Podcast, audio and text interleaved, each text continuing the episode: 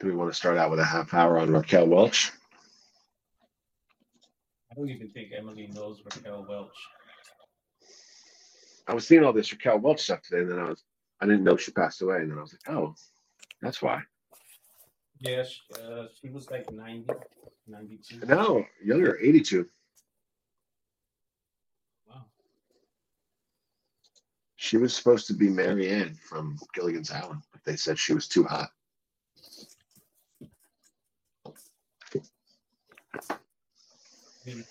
Mary Ann from Gilligan's Island was cute. Yeah, she was hot, but I guess she was hot because she was sort of under the radar hot. It was like the whole librarian with the glasses on. Oh my God, you take the glasses off, and she's actually really beautiful. Wow. like Yeah. that. That I don't know if you know that trope, Emily. That's like No, a yeah. famous '80s That's- trope. That's Yeah. like Ugly Betty. The Yeah, Betty. the girl is hot the entire show, but when she takes her glasses off, like, oh, she's not a nerd. She just had glasses on. That's like um, and they had that uh that movie with um Freddie Prinze Jr. and and that girl, and she was she had a Yes. makeover and Then they had a, uh, wasn't there like um a comedy movie based on that? Not another teen movie. yeah, yeah, yeah, yeah. Classic. that's. So did you see the screenshot? It's not bad, you know. For I, sent don't see anything. WhatsApp. Oh, let me see. It's not bad. I mean, we can get Yeah, not bad. So Yeah, where you stumble. So you know, I kept it with where you stumble because um, even though we're gonna talk, you know, we could talk about whatever. By the way, I started Yeah. recording, so it's fine. You know, I can edit out all the other stuff, but we're talking about whatever, right? Like everybody stumbles. So, what this is where you stumble? So, like, what? How did this all come about? You were sitting home one day, And I tripped and you said, over my my boot. No, so and you said, uh, "I want to know where where where people So- come from." So I've always liked the quote? The quote is where I got the name from is it is it is by going into the abyss that we recover the treasures of life. Where you stumble, there lies your treasure. So um, that's where the name where you stumble comes from, where people are including myself, where I'm just down. I suffer from depression always my family it's like hereditary my my parents Yeah. do um and i actually went many years not knowing right so many Sure. years just like why am i always feeling down Like, in december yeah. like i would get the winter blues like really bad um Do you get it before Christmas or after? it, it really i think doesn't matter It's not the holidays; it's more yeah, the season. it's the time of the year yeah like Yeah. sun spending a lot of time Yeah. inside yeah so Less vitamin D, all that stuff. Yeah. Yeah, look, that's vitamin D. So like I have to supplement vitamin D because um my vitamin D levels are actually really low. So I'm thinking about this whole thing. I've always liked talking to people and understanding what the you know what the hell goes on up here, right? Yeah. And um and I I've been actually studying interviewing people for over a year. Oh, wow. I- Like before I interviewing did- techniques and stuff like that. Yeah, before I did my first interview. Uh, You watched a lot of Howard Stern. No. I like his Okay. current interviewing style. yeah, I haven't. I don't know what his current style is. Uh, he, I don't like his style in the for this because Yeah. um, he's he's he brings out the negative, but he but that's his that's his thing. That doesn't mean that negativity does doesn't exist, but that's his thing. I wanted to bring out the positive through the person's voice, so I speak less. Yeah. the person speaks more. Sure. Where I think he, where I think Howard interrupts a lot. That's his whole his whole deal is like it gets to the point where I don't want to I don't want to listen to Howard. So I mean, I'm glad he changed only in that I listened way back in the day when I was younger and had a different, I guess, sense of humor, right? And it was always just like, my God, you're so hot. What I would do to you. What I would Yeah. do to you. Right? yeah, That, that was the whole show. but he he invented that style, I guess. You could say he invented that style, and that's fine. And I actually, for the time, it's fine too. Um, Yeah. For this time, I don't care. It's just not my thing. Um, you know, so I studied guys like Letterman, his new style. Um, Yeah, I, I like that show a lot. I, I really like his new style. I'm at the same time when I watch him, I I'm trying to see where he's coming from. Like, what's Letterman trying to do? Like, did he realize something like that? Maybe he, you know, that he missed out, or that he could have done something more, something that he feels is more meaningful. I mean, I would think at his age that he would. I don't know what, what goes on in his head, but that he would want to do something more. I mean, he's already rich, right? So he- he's already wildly successful, retired. Now you can do whatever you want.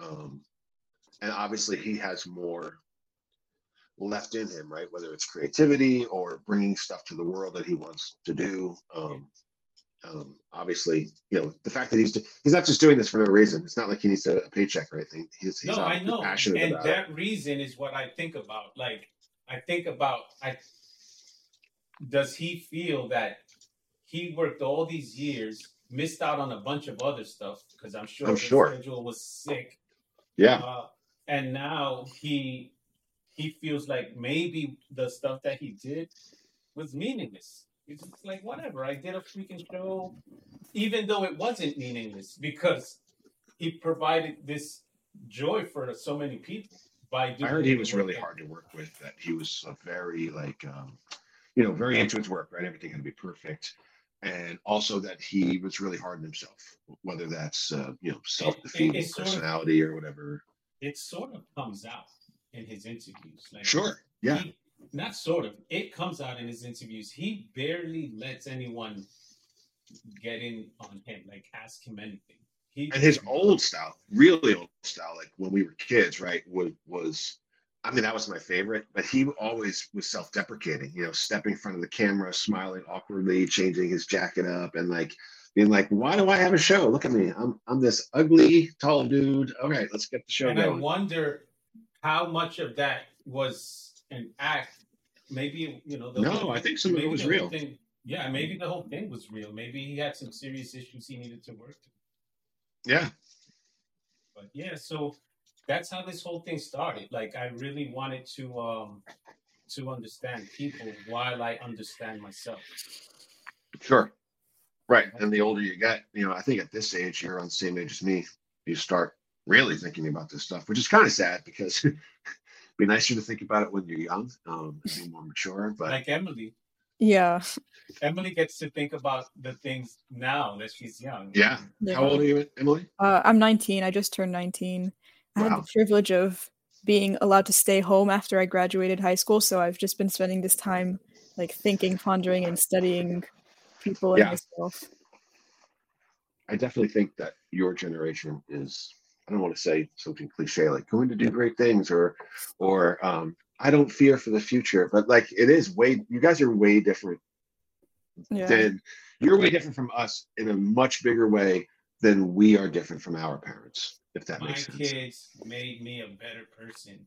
Not that I was a bad person, but Yeah, like when we were talking about the way we used to speak, I completely Yeah. changed changed that way, and that's mostly because of my kids. Ninety five percent of it is my kids have really taught me that you should be nicer, even though I am a nice guy. But I was, I would say, rough around the edges because of you know growing up in Brooklyn and just like there's no filter. There is no Yeah. filter. I I don't mean any harm, but that's the way we spoke.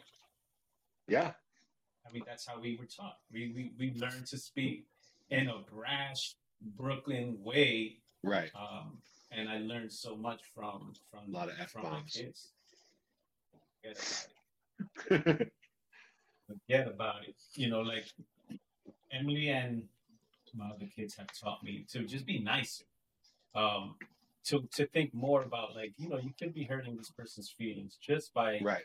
saying something, and I know they get a lot of crap for it. The, the My- younger generation. My daughter's only seven. I'm an old dad. Um, but she already says stuff like that. Like I'll yell. I'm I'm I'm not bad. Like I don't never hit and never um never yell. I yell, but not like um Not getting.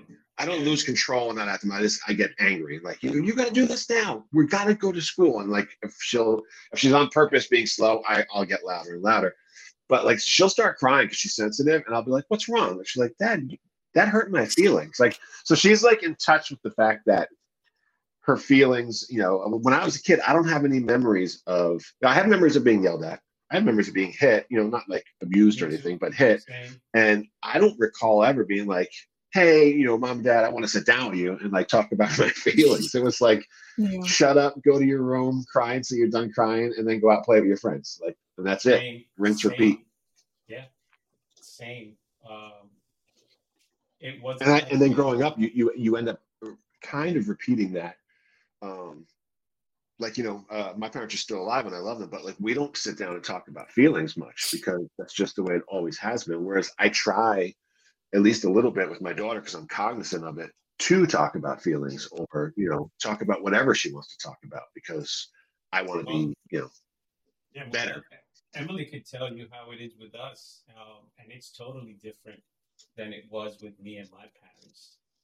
Yeah, I think we've we've gotten better with it too like very recently like we I don't think we used to set sit down and and like talk the way we talk now, but now we're like we've made it like like it's a conscious effort to be open so there's no fear of being too open where it's like right if you like spontaneously say i want to talk about feelings you're like so like afraid of rejection and, and like you know all of the bad stuff but now it's like everybody is saying okay we're, we're going to agree to talk about feelings and nobody's going to reject anybody and It's just like just open making a conscious thing like that makes it so much easier and it's made it it's become a cliche word, but it's like you describing a safe space, right? It's like, Yeah. um, I mean, that's literally what it is. It's safe. You don't have to worry about. Um, And it should be. we're not going to yell at you. You're not going to be punished for this. This is, you know, if you're coming to us with something, something bad that happened, or something, you know, that you're feeling about yourself, it's, it's, it's obviously way better to talk.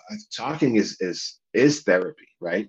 Just saying something Yeah. out loud and verbalizing it helps you get something out of you. Um, and when you let it fester, you know, that's when bad things happen.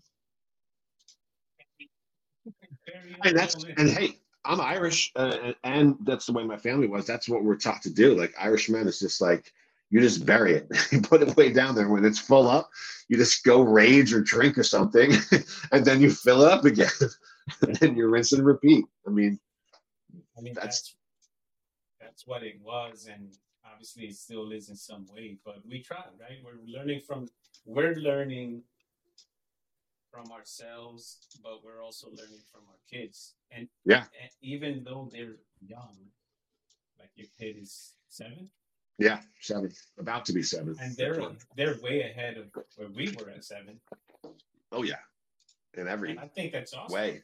Yeah. I Oh no, great. that's I mean that's what you want. Uh, forward progress, right? Yeah, like I'm not competing with my kids. I want them Yeah. to be I want them to be great. I want them to do you know, be themselves and express themselves and be who they want to be. And I Right. certainly think it's better than us.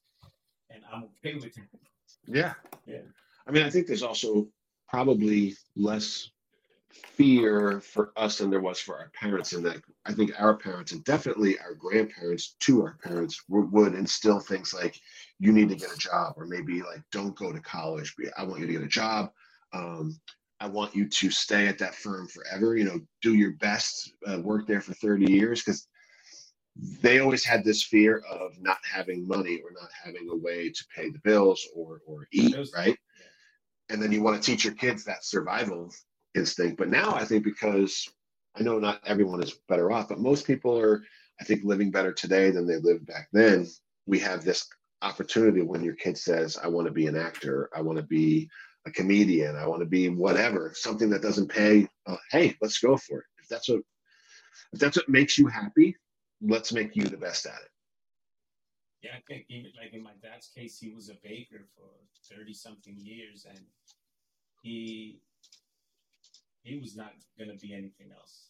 He knew Right. that, that was his profession. He was going to retire. He ended up retiring, and that was it. Uh, But did he do that out of love of baking, or did, was did he kind of fall into it as a family he, business? He, he fell into it, uh, Right. but we didn't want to do that. Right? Sure. Like, I liked muffins and cake and stuff, but I didn't want to be a baker. And so I, I see his hard work staying at that job um, as a way to help me do whatever I wanted. And now I'm sort of doing the same with my kids. It's like, okay, now you can even do it even more than than what I did. Right. And I mean, it all comes down to a question of what what is the meaning of life in a way, right? Is the meaning of life to um or, or how do we give life meaning, right? Is it to work and and amass money so that you can be comfortable um and not have to worry about where the next meal is coming from? Or is it to be fulfilled? Like because Yeah. those are two very different things. yeah, I mean, And I I, and I think our parents didn't try to be fulfilled. They tried to survive and make sure that we survive so that possibly we could be fulfilled. Truly, I, I think that was the case with, with my parents, and I'm lucky I still have them around. But I I talk to them often, and I think about that, right? And I, I do feel bad about it. That um, you know, like I feel like they put their dreams aside. Right. I'm not even sure if my parents had dreams, to be honest. Like Yeah, whether Maybe they they wanted to be they a just- violinist or something. yeah. Like my parents never told me what their dreams were, and they probably Yeah. had them, but they buried them. And we've never actually had that conversation.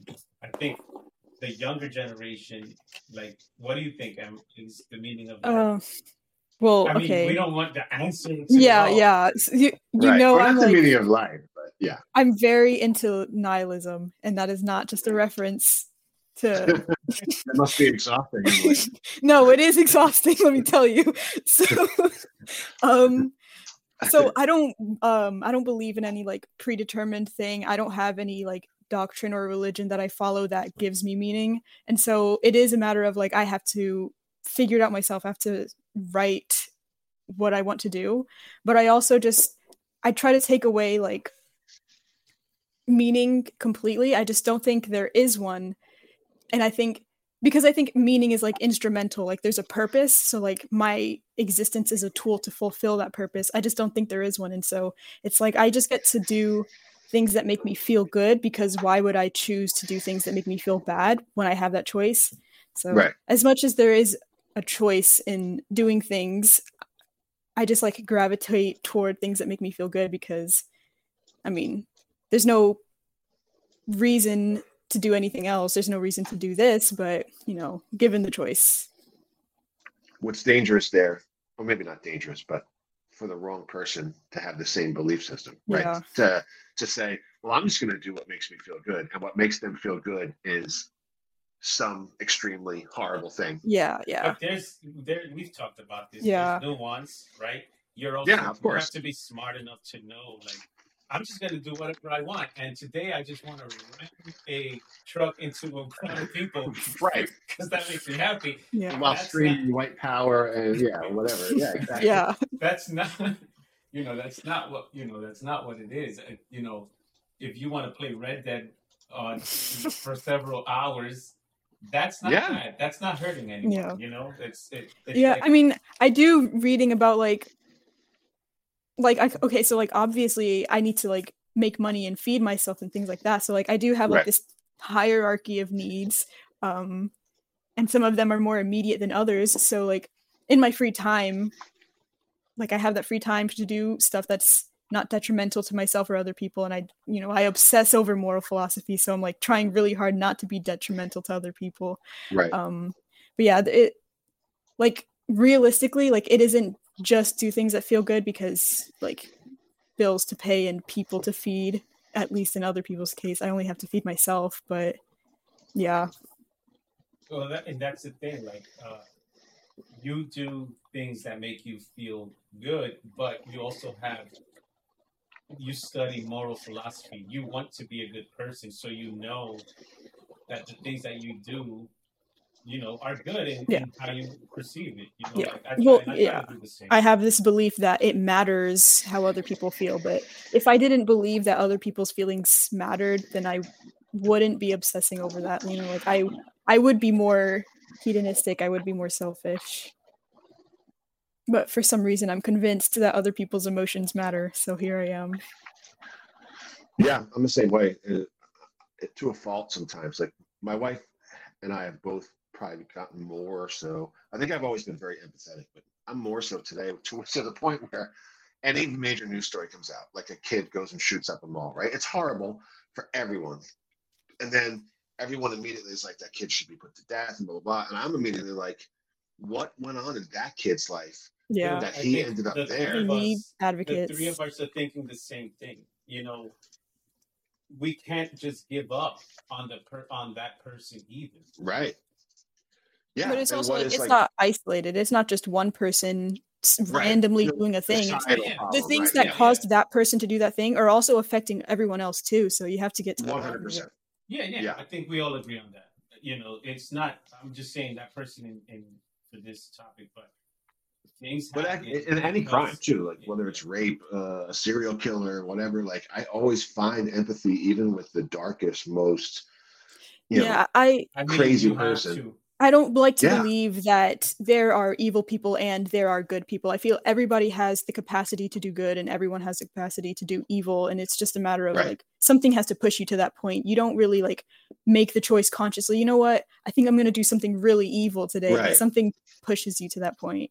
And we've had this conversation. Emily actually changed my point of view on the death penalty. Yeah. oh yeah, Where, I'm where. I was, I never was for it ever. I was. I Yeah, can I it can was see for it. Heated conversation. Oh, I get it, but it's also one the way that it's, that it's instituted in most countries. Yeah, that's my own, main reason It's personally. just barbaric, and and it, and there's always there's way too much of 35 years later. DNA has proven this man. Was Yeah, innocent. it's too political and it's not reliable. It's just why would you make that choice when you can't undo it? right. So I think I think in my case it was outside of the political, right? So like I knew those issues, but I was still thinking about in a way of like, okay, but let's just say this person did do it, right? And Yeah. that's that was my whole point of view at first. But then the the the Emily really made me think and I thought about it really hard and it was more like, okay, but if we believe that external factors cause someone to get to a certain point, then we should start studying the external factors. So even though they got to that point, then Right. why then then why would we also like who are we to say like you deserve you know you deserve this? And I started really thinking more about like re you know like rehabilitation and working with the people and and really trying to understand the problem because you know someone committing murder isn't the actual problem the problem is what led them to commit murder Right. so then and i really started thinking about that you know to the point where i changed my stance Rehabilitation is something that's not talked about enough in American politics and American just conversation. And it, it takes place in other countries. I think Norway or maybe Sweden, Netherlands. I'm, I forget which country, but Yeah. I remember reading a book um, and seeing some pictures of how prisoners live there. And they go through intense therapy. They live in really good conditions. Um, and the goal of the, all of that is that they're brought back out to society, um, which is important because you're wasting um, a resource when, when you have 25% of American black men locked up, right? Why Yeah. not rehabilitate or a lot of those guys don't even need to be rehabil- rehabilitated. They're just thrown in jail for shitty reasons. But for people that need to be rehabilitated, yeah, get them back out in society. That's how that's how society functions. You keep Mhm. on hearing about um, worker shortages and how in a few years we're going to be really screwed. And what are we trying to do? We're locking people up and we're closing the borders. Like it's a recipe Yeah. for disaster.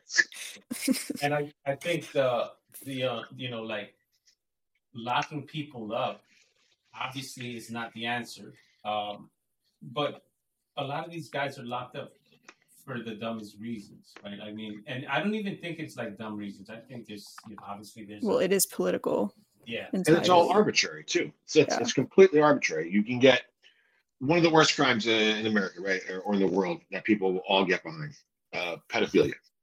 You know, um, a rape of a, of a child, right? So, or, or just having pictures. Let's say, so a guy is taking pictures, or a woman's taking pictures. They have them on the internet. They find out, oh my God, it's a huge sexual predator. they get arrested, they go on trial, and they get put in jail for six years or eight years or three years. It's all arbitrary. And then there's a guy that smokes dope for the third time, got caught for the third time, and it's a three strike rule, and he ends up going away for 20 to life or something like like it makes no no sense at all. Yeah, and that's I mean that's a problem that that um, is built by the by the Yeah. And then people also get pissed, like, well, that guy's getting out of jail. He needs to go on the sexual offenders list or whatever, and he needs to be ostracized from society. Like, wait, so why don't you just make the penalty longer then if you don't feel that six years is enough for that person?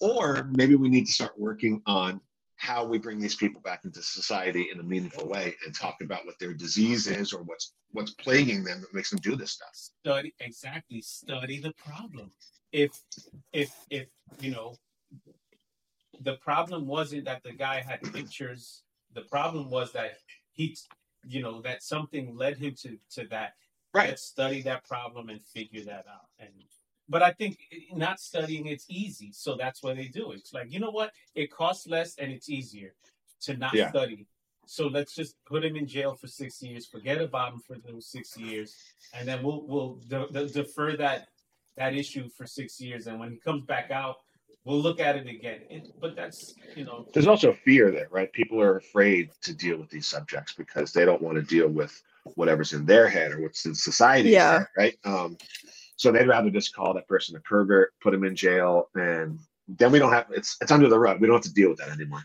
fear and There's oh, I was gonna say there's this like pervasive fear of like actually identifying or examining problems where Yeah, if you if you question why you believe something is bad people are afraid that that also means you're saying that it's good but what you're really just trying Right. to describe exactly what the problem is just by saying i wonder why this is bad that doesn't mean i actually think it's good and i'm just hiding behind a question it just means you're describing what the actual problem is because if you don't know the problem there's no way for you to solve it right. Ima- imagine somebody that's had these thoughts, right? They've they've they they can see that person and, and see themselves in that person, that bad person, but they're in more control, right? That they they don't act on these things. That's just something they struggle with. For them to now have to deal with, oh, we're gonna start talking about this openly. No, I don't want to. I'm afraid of what's in my head. Yeah. So like I'd rather just yeah, I'll join with you, call that person the pervert, lock them yeah up. there's no hopefully I can safe control space for those people to Right. like solve whatever you know and you know you picked uh, a, a you know a topic that's very deep it could have it could be something less deep something very simple Yeah. like like uh, whatever you know like a person has has um you know like a foot fetish Right. not harming anyone they you know like there's no harm in him Right. just looking at pictures of feet and no one wants to even discuss it right Or just Because pornography, right? because you're, you're condemned to some Yeah. tainted image Yeah. you're never Yeah. pure That's- again Yeah, so it's like you're, and that tainted image doesn't follow whatever my belief system is. So it's like it must be bad because it's not in this book, and Right. this is the book I follow, and this book never says anything about it, and so I'm gonna, you know, I'm, And they burned all the other books, so this is the only book I got. yeah it's like that's another subject that's happening Dude. now. There's so many things that go on right now that I'm like, I don't even. But lately, like I used to be so vocal. If you remember my Facebook at all, like I used to this every day. I'd be like, I'm so angry at everything that's going on. I don't even have enough time to post all the stuff. And now I'm just like, You just I don't- see it. I just see it and I, I talk about it in my own head, but I don't want to fight about it anymore. I don't have the energy to go on Facebook and let a bunch of my friends that like I don't I almost don't want to know anymore. Like if I post like they gotta stop banning books in Texas, there's gonna be some friend that I really like that's gonna be like, no, bro, they got to. And I'm like, crap. Now I can't hang out with Kaba anymore. Like like it I, I think me though. It you know what I mean? Though it's like Yeah. I've I've posted far too many things where then I, I find out that yeah Yeah. you end up putting stress on yourself because it is like that it's like i'm gonna post this but i i don't want to not be friends with john because of this one issue Right. I don't even allow people anymore to friend me on Facebook. Like if I meet someone at work and they're a nice person and we, we end up having a work relationship and maybe we even go out for drinks or something on the weekend every once in a while, I don't want to be friends with them on Facebook because I don't want to scroll through their stuff or see something and I damn it, he's a Trump supporter and he's wearing a MAGA hat and um, he's obviously like I can see some like racist stuff in here. Like I that now So, I have like- to confront that in my life, right? Now I have to either not hang out with that person or pretend yeah. I didn't see that. Um, And how? yeah. So how far do you go? Right. It's like okay, Right. I, I'll allow Trump support. I, I won't say much, but No, then I will. like, but, but then it- that if it goes one level more, it's like, ooh, but he he's Right. really on that deep end. and then it's always like, oh, you know, he's just messing around, dude. It's a joke. Yeah, okay, but you know, a lot of times we're just seeing the top of like a of the tip of the iceberg of someone what they post on Facebook's social media. waste. It's a huge It- waste of, of, of time. It's and, it's ruined, I think, a lot of our society, um, our Yeah. social discourse. It, it's all messed up. Um, there's far too many bots and all that stuff on there that are making people the way that they are. and They get tricked into this yeah. stuff. and you don't know who what's a bot. Um, Nobody You know, thinks like- for themselves anymore, right? So everything that's fed to you is, is this like emotional news, right? It's here's something and here's how to feel about it. Now you and you'll there's two things that'll happen. You'll either be like, screw that, block that. I don't ever want to see that because cognitive dissonance is making me all messed up. Mm-hmm. Or yeah, subscribe and let me find some and others just like that. that. And then you just- other day- yeah. You live in these bubbles and social media, like forget CNN, Fox, those are bubbles too. But like social media is it's in your face all day long. And if you just create that bubble in there, man, you you'll become some weird um, you know, angry person on both sides. You'll you Yeah. you'll end up either uh, fighting is, with yeah. Antifa or, or fighting with the Yeah. Proud Boys. and you you could be fighting with bots all day long Yes. and you you know and you're just there typing away and Yeah. and it's just like feeding the algorithm and these bots are just going and going and that's sad I've seen more than one person really take like deep tumbles in their life from just from that, from social media. Um, they've been ostracized by, you know, all of their good friends from their family.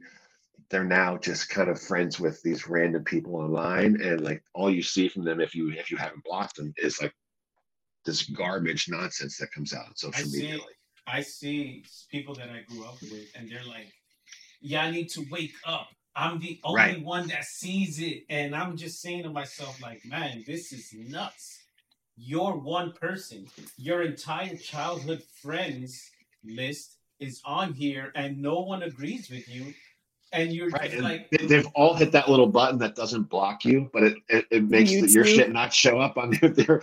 So like they still have all these friends seemingly, but they don't. Um, they don't realize it. Yeah, and that's I've seen that. I saw that during COVID, and it was it was sad actually to see because Yeah, COVID was messed with a lot of people in that way because it was not much to do, right? And a lot of people were started getting for locked in. So they go to Yeah, and it was scary. yeah, you go to Facebook for answers. That's just not the right place to go.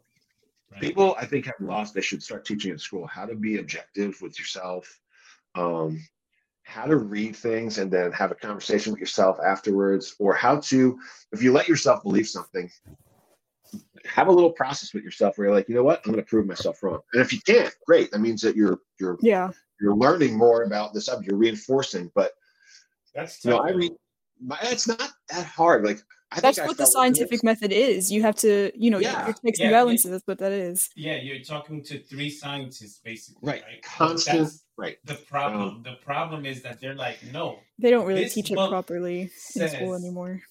So, says different. Well, when it's the when it's the, when it's the the Bible, that's way. By I the mean, way, that, this is a all bets are off. this is a Moleskine. It's brand new. So No, I'm just saying, when I know what you were saying, but when it's the I know. Bible, all bets are off because, like, you know, you don't have to believe in facts anymore if you're just gonna, you know, use that as the excuse every time. But what if you're an atheist or an agnostic and or just I don't know, secular? You don't really believe in much, um, and I don't know. You read Fox News every day, or you just read CNBC every day, or you just read Yeah, yeah. watch Ra- Rachel Maddow every night. You're going to be very one-minded. Yeah. Pardon me, I'm losing my voice. But like, so I have always, my whole life, I think for the last 20 or so years, I've, I've read the Drudge Report several times a day. he's very conservative openly, and he's just a news aggregator. He doesn't really break stories. He just posts linked to you know all the shit that's happening in the world. But he is very if you get used to the, what he does, he's always got a narrative that he's trying to push um, with the little things that he links. But, but you're aware I, I, I, right, I'm aware of the bias, and I just automatically am having the conversation with myself as I look at and click on some of the links. Like, this is going to be bullshit. Let me see. Okay, oh, that sounds interesting. Let me look it up over here, see what they say, and then you know, eventually you get good at like who's bullshitting, who's not, or they both bullshitting, and no one seems to know the truth. What um, I don't I, I don't like about what's happening lately is that it's it's difficult to, to determine whether a story is from the onion or not. Yeah. Yeah. I mean, there's a subreddit called Not the Onion, right? On Reddit. Yeah. Um, and it's like, whoa, I don't know, is this a joke or not? Because this this has got to be a joke, and you know, politics nowadays. I mean, like George Santos, who would have thought that that could ever happen, right?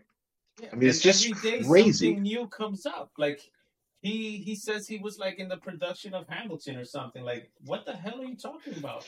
And how is he not being refuted like live on the uh, as he says things? Like he said something the other day about the company he used to work for that gave the money to his campaign because they're investigating his financials. And he said, "Well, I left that company in 2013 or something or 2003." He said, uh, you know, I was the CEO and I left there in 2003. The person that was asking that question should immediately been like, dude, you were 13. There's no way that you were the CEO of a big company and then decided to leave to pursue other things at 13. Like, what are you talking about? You're just lying. Like, but instead, it's like it's it's let on the air, and then later on, the two days later, there's an article like, you, by the way, George Soros was 13 when he claims to have left his company as a CEO. Like, I think that those people, the the the the reporters, they know. They know that they can't push. They I guess. They just have a job. And it's like, I gotta, I'm just gonna keep this job. I'm gonna say whatever the hell they tell me to say so that I can make this money. Like the reason the Daily Show has been popular for 20 some odd years is not just that it's funny, because but they don't really write the jokes. The jokes are just playing the clip of the politicians talking and and you laugh at the absurdity of it because it's so clearly either a lie or a bullshit or they don't know what they're talking about. Um, I don't know. It's it's, it's it's sad. It's also sad. That's what I was gonna say. It's like the fact that sometimes a comedy show has it's almost always accurate, and then the right. That's where to go for your news, the Daily Show. I mean, it's been sad since the, the day the Daily Show started that that was the more accurate source of news and you actually felt better after watching it because you're like, okay, I'm not crazy. Everyone sees that this is like completely fucked up, and and no one's saying anything about it. I don't know.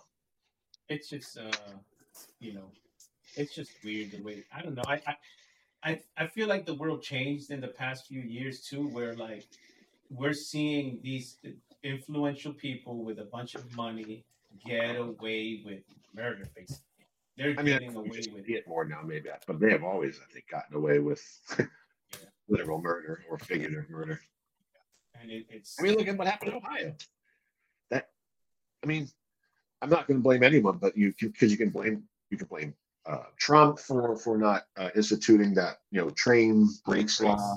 Yep. You can blame Biden for not allowing the workers uh, of the train yards, whatever, to strike uh, over the holidays uh, when and that's one of the reasons why they were striking. But like the thing happens, okay, we're not blaming anybody, but it happened, and now this company that's worth I'm, i might be making this up, but like fifty billion dollars or something, gives the town a check for fifty thousand dollars and says, here, you know, we're really sorry. What? That's like five dollars a person. The other problem is that they're saying there's no harmful fumes or whatever. It's of course like, not. No, that, there wasn't so 9-11 either, right? Yeah. So the birds and the and the animals are dying and it's for no reason. Come on, man! Like those birds are depressed from what happened, and they just took their own lives. Is what happened.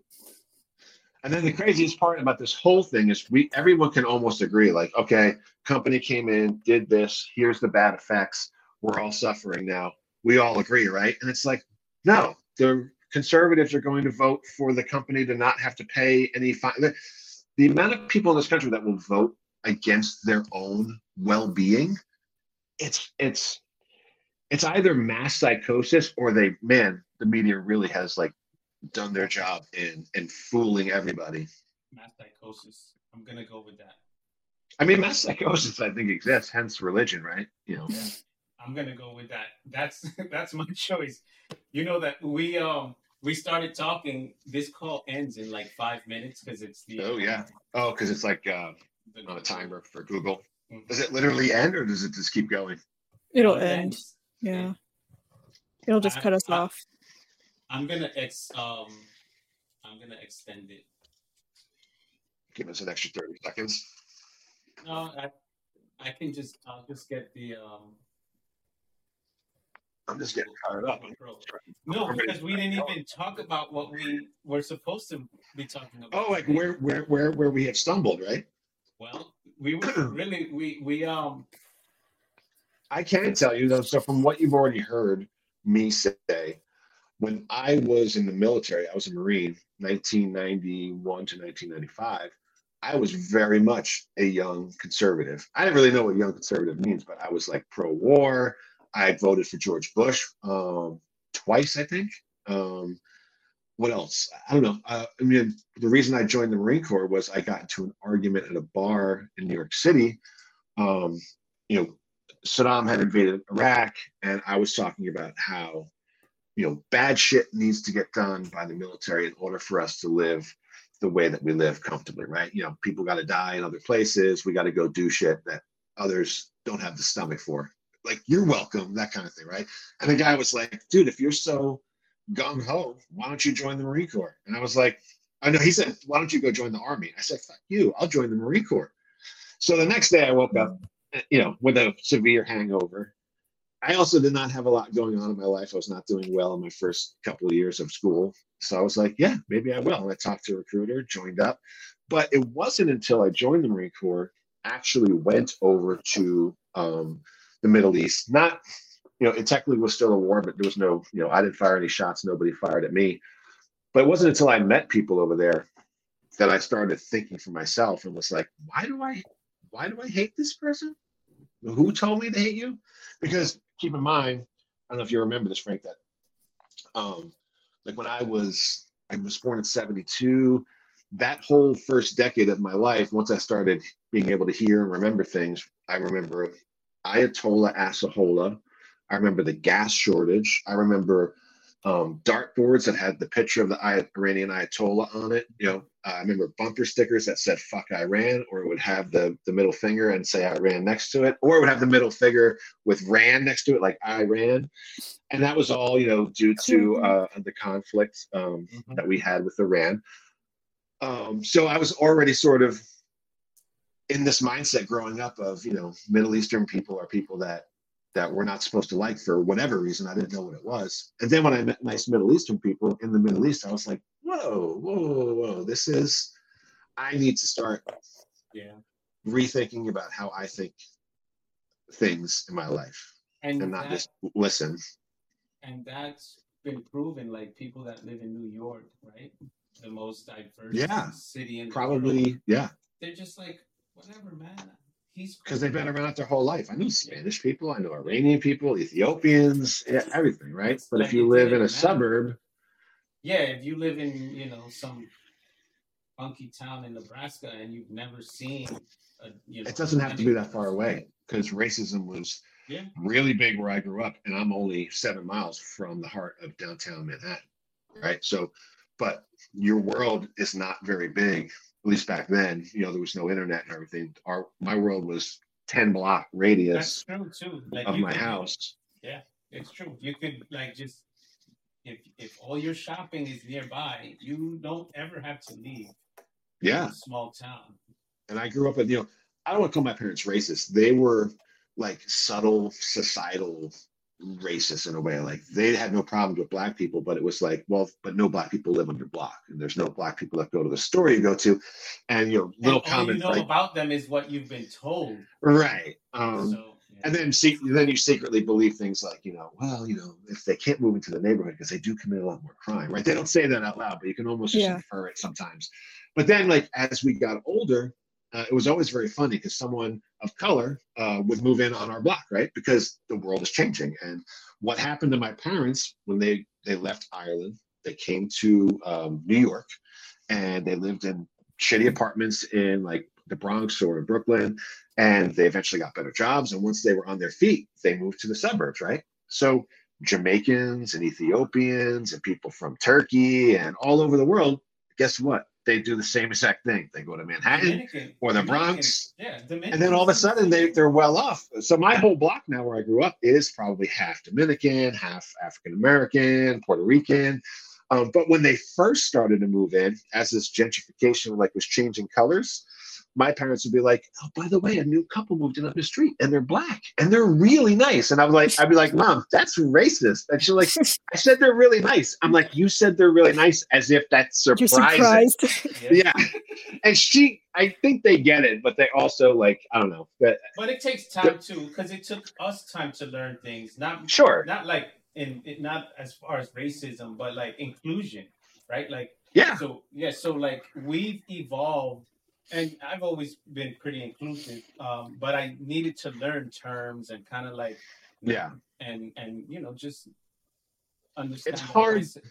when you when you live a certain way when something completely you know i think a lot of times for color for people or or um culture different cultures it when it clashes with yours not in a bad way but just like it's so different to you it's alien there's a, a sense for humans to be like "Mm, don't want that i'm already comfortable with you know my two italian neighbors and we all eat dinner to- with each other we don't want oxtail and we don't want um you know we, we don't want whatever uh, God you believe in because we all go to the same church. Like it's very hard to let other people in sometimes, but that needs to be taught too. How to just you know, I don't know, not not judge based on But where does it start, right? It starts with people being better thinkers, like you know, for, for sure. It's just like You know, my parents and uh, that that's better. That was better in their day, and definitely in their parents' day, in that you either knew nothing or you thought for yourself because you worked all day, you came home, you watched the same news was on every channel two, four, five, nine. I'm sorry, seven, nine, and eleven. All different newscasters and all different channels, but it was the same thing. It was a half hour at six o'clock, and they said today in the news, the war rages on in Vietnam uh, 10,000 dead. And then they go to the next story, a mass shooting today or wherever. Um, and then there's like a lighthearted story at the end. But they never, ever once, except for maybe on the weekends, said, and now here's four people who are going to argue with each other over what this means for you and how you should feel about I it. think right? C, I think CNN started the the whole. They started the whole thing, crossfire and all that stuff. Yeah. news as entertainment. Well, And- it wasn't their fault though. They said, "Hey, we're going to do 24-hour news," and I think in the first week they're probably like, "Guys, there's not a shit ton of news going on at all times. We need some other content." Well, I don't know. Let's get a liberal and get a Republican and put them there for an hour and let them yell at each other. But also Oh. they repeat the same thing. So like Yeah. they have like let's say it's only ten things. So you start at four o'clock and Yeah. you go to five, and then at five o'clock it starts right over the same ten stories. And Just brain rot of the same stuff. Yes, right. It's like six o'clock news, or actually, I think there was a five o'clock news when we were growing up. Um, there was a six thirty news. There was a seven o'clock news sometimes, and then there was the uh, ten o'clock news on five and eleven, and there was the eleven o'clock news on two, four, and seven. and like you said, it was the same stories, unless it was like some major update, like they caught the killer. It was just I- the same story. I always hated the way news was presented because it'll be like, and I remember this was uh, some, you know, there could be something that's, you know, that could be harming your kids. We'll tell you at eleven. It's like at Oh, yes, always. Yeah. Tonight, do you eat chocolate? Why you may want to watch after this. Like, oh man, we gotta stay up and eat chocolate all the time. What happened? going and going and going, and then it'll be like too much chocolate can give you diarrhea. That's So it. we have a we have a joke in my family. Me and my sisters. I have two sisters, and we have this joke. Um, this happened several times where my mom would just text us or leave us a voicemail, and it would be something totally random. She'd be like, "Don't eat peanuts, you could die," and then we'd be like, "Did mom text you?" not to eat peanuts? And we're like, yeah, what happened? Like, I don't know. Let's go check what was on Fox News last night. and sure enough, it was like, you know, 1% of people could get this little tiny thing that um, 0.0 uh, people would have a heart attack and die. But the way they sold it to her was eat peanuts, death. I think we need to talk about, not right now though, but um, about the, you know, and we talked about this briefly um, in the other um, podcast, was like, you know, how do you get through to someone that you know they just need to think a little bit more? They just need to sort of question their beliefs. Because I can't be like, look, John, you're nuts. Whatever you're saying is just doesn't make sense. These I days it's approve. really hard. Yeah, Um, I know. I think I think the only way to get through it these days is like love or tough love. There's not you can't get into the whole argument anymore. Like, okay, you believe in Q and you believe that Trump is still the president, Biden is a robot, like all this like really wacky stuff, right? Like I'm not gonna sit here and argue whether or not the wall is white or black because we can both clearly see that it's white. And if you're gonna tell me it's black, th- there's no conversation to be had, right? How do you um, get past so- though? you either say, "Look, dude, I love you. I, you're my friend. I grew up with you, but we're not going to ever talk about those things. And if you do, I'm going to start avoiding you." Or if it's really bad, where that person is just constantly argumentative and calling you out for being, uh, you know, you're a Nazi or you're a fascist or like whatever they think that you are because you don't believe what they believe, then it's like, "Hey, man, take care," and and like you block the number and you you remove the Yeah, I mean, I socials think and it's okay. I think it's That is okay. okay. to- yeah. um, but like like we were saying earlier, though, when you don't, you know, not giving up on a person, right? Because it's almost the same as the child predator that got put in jail. Whatever, like it's very easy. I think say. it's "Yeah, sort of different on an individual level versus the state Sure. level. I think the state has an obligation to its people, but on an individual level, you only have so much time. You only have so much like absolutely emotional energy, capacity. Yeah, right. But whatever you do, you kind of have to do with I don't mean love, but like at least respect, right? Like, hey, man, you know, it's not. I'm not going to argue like I hate Trump, but I'm not going to say I hate you because you you love Trump. Like I'm just going to say, look, I, I can't be around you much more anymore. I just can't do it. It's just against my philosophy. It's against how I how I live my life. Um, so take care. Good luck. Like that's at least being respectful and saying, you know, not leaving it in a big fight. And and hey, if you ever want to like just hang out and not talk politics, if you if you're capable of that, That's what happy- I think. Like happy to change the way that we interact with each I other. You know? told a few friends of mine, like, look, man, I don't want to talk politics because I have so much more to talk about. And it's, you know, I just want to hang out. Let's talk about movies. Like, the whole world or Yeah. my whole life is not politics. I mean, I, Or let's talk about the things that politicians should be talking about and don't, right? Because politics That's used to be too. talking about the societal ills and how we take care of them, right? And what is it? Uh, being a conservative used to mean you don't want to spend money on maybe on anything other than like uh, national security or or things like that. And being a liberal meant like you wanted to spend money on a lot of things like um, education and you know. social God- programs. and now it's you know if you're a liberal you're a fascist or if you're conservative you're a fascist and that's the- just they just talk about everyone's a fascist Well, that's the problem that they're just throwing out words that Right. they're being fed without even understanding because that's the whole thing with socialism. It's like Yeah. It's not also social- they've like they've broken it down into two teams, and so now it's more like a football game than you know a collaboration to fix our country. It's like 100% if you you agree with a conservative on one point suddenly you're all conservative you're not allowed to have different views on different subjects you're you're conservative on every subject just because Yep. you agreed with a conservative politician on one issue and yeah. and once you get into that team mentality that's where cognitive dissonance becomes a big thing. They should now you have to start justifying things you don't even believe in just to protect your team. Right. Or like like if you one of my favorite things to see like it's almost like a, a justice porn thing is when someone has the like these crazy ideas like you're a fascist and let me tell you this about fascism and all and someone goes hey do me a favor just before we have this conversation define fascism. And they're like well you're a fascist. Yeah but i know just define it. Tell me what a fascist oh you don't know what a fascist is like and that can be really embarrassing for someone who has just based a por- big portion of their life on calling others fascists and they don't even know what it is like that's Well, how that's crazy the- this is But that's the problem. Like they throw Antifa as a term out, but they don't Right. even know what it means. It's like I'm anti-fascism, right? Like, Yeah.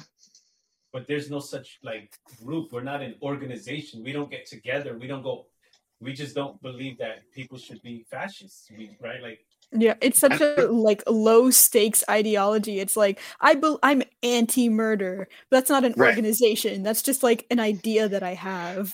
But also Sometimes my these friends agree with groups- me. they, they, they don't have. I listened to Joe Rogan the other day, and sometimes I'll listen when there's a, a compelling guest on, especially one that I believe is going to be an opposing viewpoint to him. I'll, I'll be like, okay, this is this should be good. Um, the person that was on, they were they were talking about the origins of the Proud Boys, and I, I probably believe this story that it started with that guy uh, Gavin McInnes Um, and apparently he's just a pro- provocateur. He's really funny. I can believe that as well. That maybe it didn't start out of like hate. Um, but then they started this little club and it was like this funny thing. And then all of a sudden it started to grow a little bit and blah, blah, blah. But the way that they were telling the story was like, dude, being a Proud Boy is—it's dude, it all was about fun. And I was like, wait, are you not going to talk about the part where these guys, including Gavin McInnes, were at that rally with torches saying Jews will not replace us, like blood and soil and all these. like, I can agree that maybe it did start someplace funny, but that has nothing to do with how Where it is completely dark Yeah, and gross it is right now. Um, it's a it's a straw man argument or a logical fallacy. I don't know like what it is, but it's like you can't rely on people uh, uh, on these words of like, oh, he's an antifa. That means this. Not necessarily. Um, you don't know what it means for that person. Everyone's an individual, and they just might be at a rally where Antifa happens to be, and they have nothing to do with it. They're just pissed off that you know a black kid died at the hands of a white police officer for doing nothing. Like I'm not Antifa, uh, but I'll go to a rally if someone dies around here that doesn't deserve to die at the hands of, of the government. Like I don't know. It gets me very angry that people try to paint things as like just black, white, on, off, um, left it or right. goes back to the learning. We have to learn to think differently, and and I feel like now a lot of these states are trying to make it even more difficult for people to to learn. They're changing the curriculum. Get rid of the They're books. yeah, and it's it's. I mean, it's not scary because I mean, for me, it's not scary, or my kids because we're not getting rid of the books, but other people are not going to be able to get access to to to the truth and and uh, And they go after the weirdest things. Like I know, I know who we should go after. And let's go after drag queens that are what, what's the big thing? Drag queen book shows or book tours or something. I, something Yeah. so so. I'm like, dude, are you talking about like a niche of people that's like zero point zero zero zero zero zero one of the population of the United States, and it's it's it's all Blowing over the news every day. every this yeah, like- Epidemic. yeah Right, or or trans people, like you know, uh, trans people are probably one of the smallest minorities in in the in the country, but that's like the cornerstone of all these conservative politicians. Like, really, you know, you don't want to talk about how people are dying from trains rolling over with with chemicals and, in in your states, you know, in these midwestern states where conservatives live. Uh, Maybe that's too hard for them to do because then they'd have to actually take positions on, you know, well that's the thing that would hurt It's- that would hurt their uh, donors. it's much easier for them to be like let's attack this group Yeah. than let's solve this problem it's just too easy it's it, and Or let's attack- based on looks and gender. Like, let's make fun of AOC and um, um, I forget her name. O- O- Omar. my God, Ilhan. Elon Omar. I'm saying. Thank you. I'm saying it backwards. Like, let's make fun of them because it's easy, easy. and because it's and, and because no one can tell us that we're being racist, even though we are, Yeah. and sexist, even though we are.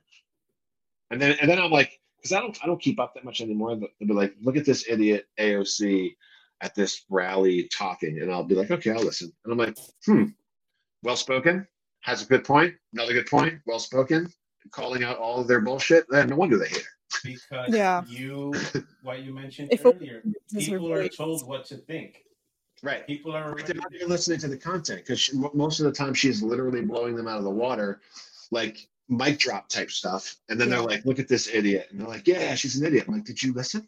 Did you actually listen to what no you they didn't because that's it's too difficult She was sitting there fighting. She was sitting there fighting for your rights, and now you're going to sit there and call her an idiot. yeah so that, that's pretty much what it is all day long, in especially in politics. I stay away from politics because I really just want to understand people, and and you know that's going back Yeah. to to like where you stumble, right? This is is politics aside, every human being has something that they go through, an issue or, a, or or something that they have they have had to deal with in Sure. their life. It and it could be from birth. Maybe you were born with a birth defect, you know, or Yeah. maybe you had issues Maybe you were as a bullied as a kid. Yeah. Yeah, You look or different you're- or yeah, or you're an adult and you lost your job and you you're you know you didn't you couldn't get a job in time and you ran through all your savings and you used up all your credit cards and you your Yeah. took a hit and now you're and all it was that you were just unfortunate. You lost your job. You're a guy, you know, like a person with a with an education and a career that just got one bad thing that happened. Yeah. Every, every person goes through these things and I think you know, politics is a huge, crazy subject that we can go on all day about, but and it's difficult to address those issues because in some cases I feel powerless, but when addressing an issue to like an individual, then I feel like I have I, I at least have a little bit of of power to to help them. Maybe have them maybe give them their that voice or through this channel to allow them to speak and say, you know what? Um, I had a, a a time that that I felt like I was at my lowest, and this is what I did to overcome it. You know, Yeah. Um, you know, like that's where I feel like we come in, where it's like, yes, there's a bunch of crazy problems out there, but some of these are going to be nearly impossible or generational fixes. It'll take years. But if Right. we can reach one individual and that individual's story reaches other individuals, then I think we did our job. Yeah, everything in the news every day is really it's even if it's true, it's clickbaity. Like today there's um they're talking about the doomsday iceberg, which I forget the name of the iceberg, but it's the one that if it falls, the rest of the icebergs are gonna fall and then we're all gonna be underwater. Right. And it's like, oh man, like I why am I going to work today? This is gonna happen in the next 20 years, right? Like and then it's a new story every day, just like that. You know, oh yeah, by the Yeah. way, the I pollution is gonna be so to- bad. I'd rather try to address the, the issues on um, on a more personal level and reach people that way. Um, Do you remember I think- um the guy from The Office, John Krasinski, during um during COVID, during like the very beginning of the lockdown, when everyone was, you know, everyone was staying home, not just liberals. Um, um he started a thing called, I think it was like Feel Good News Network or or something like that. He was doing it from his house and he would call up other famous people on Zoom and they would just talk about stories from the news that was like, you know, a kid that bought um saved up all his money over COVID and was buying homeless people lunches, right? And so then he would do something nice for that kid. But there were so many of the stories that he was able to do it like almost every day during COVID and then just stopped. And then like there's nothing has filled that gap. I was watching the shit out of that because that felt way better. Um, let's you know, that yeah, and there is all of this. There's tons of good stuff going on, and we just don't hear about it because it doesn't sell newspapers and it doesn't sell clicks and it doesn't put know what? eyeballs on the screen. But you know what? It does reach people, right? It does. Because Yeah, there was um I was talking to Emily the other day about a story where this girl was shaming this old guy at the gym. And, Yeah. And there's um this bodybuilder. Um, he, I think he owns a gym. His name is Joey Swoll. He went and well, that's not his real name. I know. Joey Swole, like Joey Swole. Yeah, swole. he's big. He is. so, but he made a point. He was like, first, you know, he was defending the guy because it was an older guy. He was sitting on one of the, uh, he was sitting on one of the benches or one of the workout machines or whatever. Didn't say a word. He was just there. He looks like he probably was waiting for someone. Um, or maybe he was there trying to see how people work the machines, but he wasn't being creepy or anything like that. And um, he was basically defending this guy and just telling the girl, like, you know, you gotta be nicer. Like, people just need to be nicer. And also, Especially that business. that scenario is, is is it's really bad to be mean to people because you don't know. Like you see a 300 pound person sitting on a you know on a machine, right? They don't know how to use it. You don't even know how much courage it might have taken for that person to get out of bed that day and say. "I'm actually going to go." They've been they've been trying to do that for years, and they finally said, "You know what? Screw it, I'm going." And then they get there, and that's what they get. No, that's just So that's cruel. why I like what Joey Swoll is doing. So on his Facebook, he he's been picking, you know, he's been finding videos of people that are shaming other people, and he's Right. calling them out. Like you, you know, you got to do better. And he has Yeah. a lot of support, including mine, to to either to also help those people. So like if we find That's, them, that's what you got to do. Is not just make fun of them, right? Is help them. Um, it's like because I, I have seen a lot of those videos on TikTok where it's like it's also kind of clickbaity. The person deserves it, but they go way too far. They're like, let's dox this person, um, let's make their life miserable, man. get them fired. Oh Um, man, like that's not the point of this whole thing. It's like I want to help the person that was being made fun of and the person or understand the person that was making fun of because who knows? Who knows what was going on there? And it and on both sides, right? Yeah, you, Yeah, you yeah. need to learn as the person that's being made fun of. You need to learn why that person that that made you feel terrible, why there's so much shit in their heart and in their brain that they would do that, right? And it could be very simple. Who knows? Like that girl could be going through some issues. No one knows her real backstory. Let's understand her story and get her point of view. There's no this isn't attack. I'm not attacking you. I want to understand. I and then hear you out and then then maybe you have a change, you know, maybe she would change. We would never Yeah. know if all we do is act like how she acted in the beginning, right? So Yeah, it, it'd be nice, yeah, for people to learn tools to use, you know, like emotional tools or or social tools, like helping them understand context or put context around things, um, so that they can say, "Oh, damn, I, I can't believe I was even thinking of, of making fun of that person," or um, "I can't believe I was thinking of not saying something when I saw someone do something to someone else." You know, it's very easy sometimes to walk away from things we see. Um, it takes a really courageous person to like step in and say, "Whoa, hey, I'm not going to let you talk to. The, I don't know you, and I don't know you, but I'm not going to let you talk to her that, Yeah, that way." I really like the support that Joey is getting because he's right. He's he's and one video at a time, he's getting the support from the people, and and Yeah. and it shows that there are a lot of good people and a lot of people that are willing to help both sides. Yeah, there's a lot of mental illness out there, which is really sad. It's that like that's the, the real epidemic right now in the country. Yeah, Yeah, but no one addresses it, and all they do is Yeah. have fun.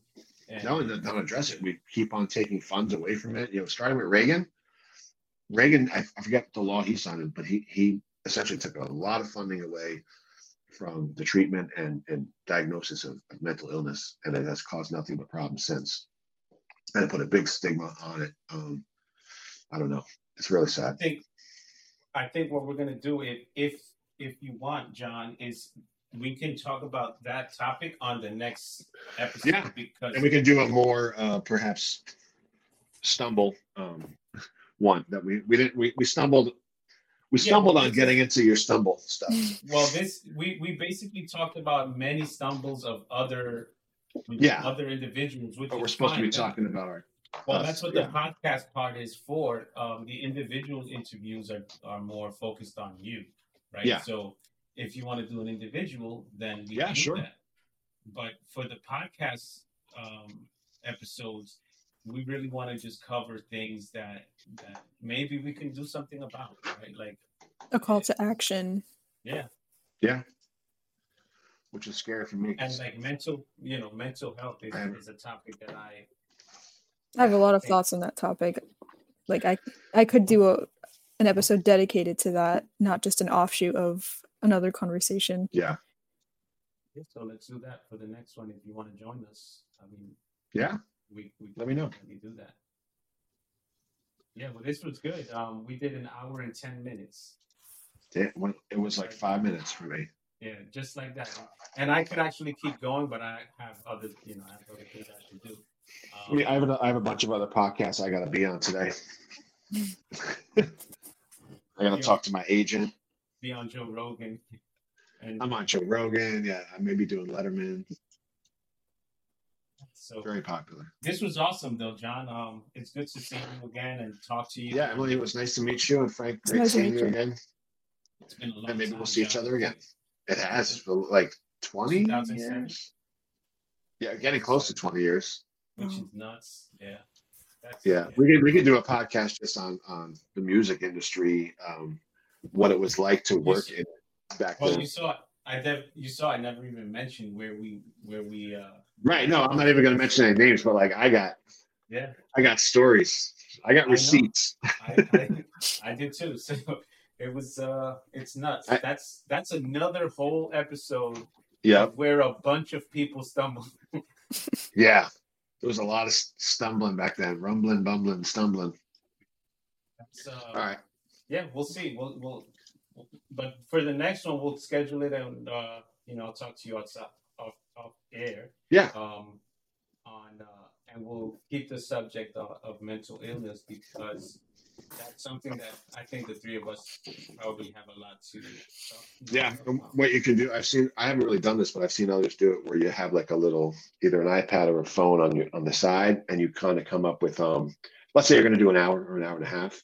You get your three or four or six topics that you want to hit, and you just put a time limit on each one. And it's like, all right, mental illness, what's the root cause? Go for 10 minutes. And then whoever's the, you know, Frank, you're, you're obviously the, the, the leader. You'd be like, all right, guys, we only have one more minute on this last thoughts. And then we're going on to Yeah, this. So of it's very easy to go right on and on and on about one thing.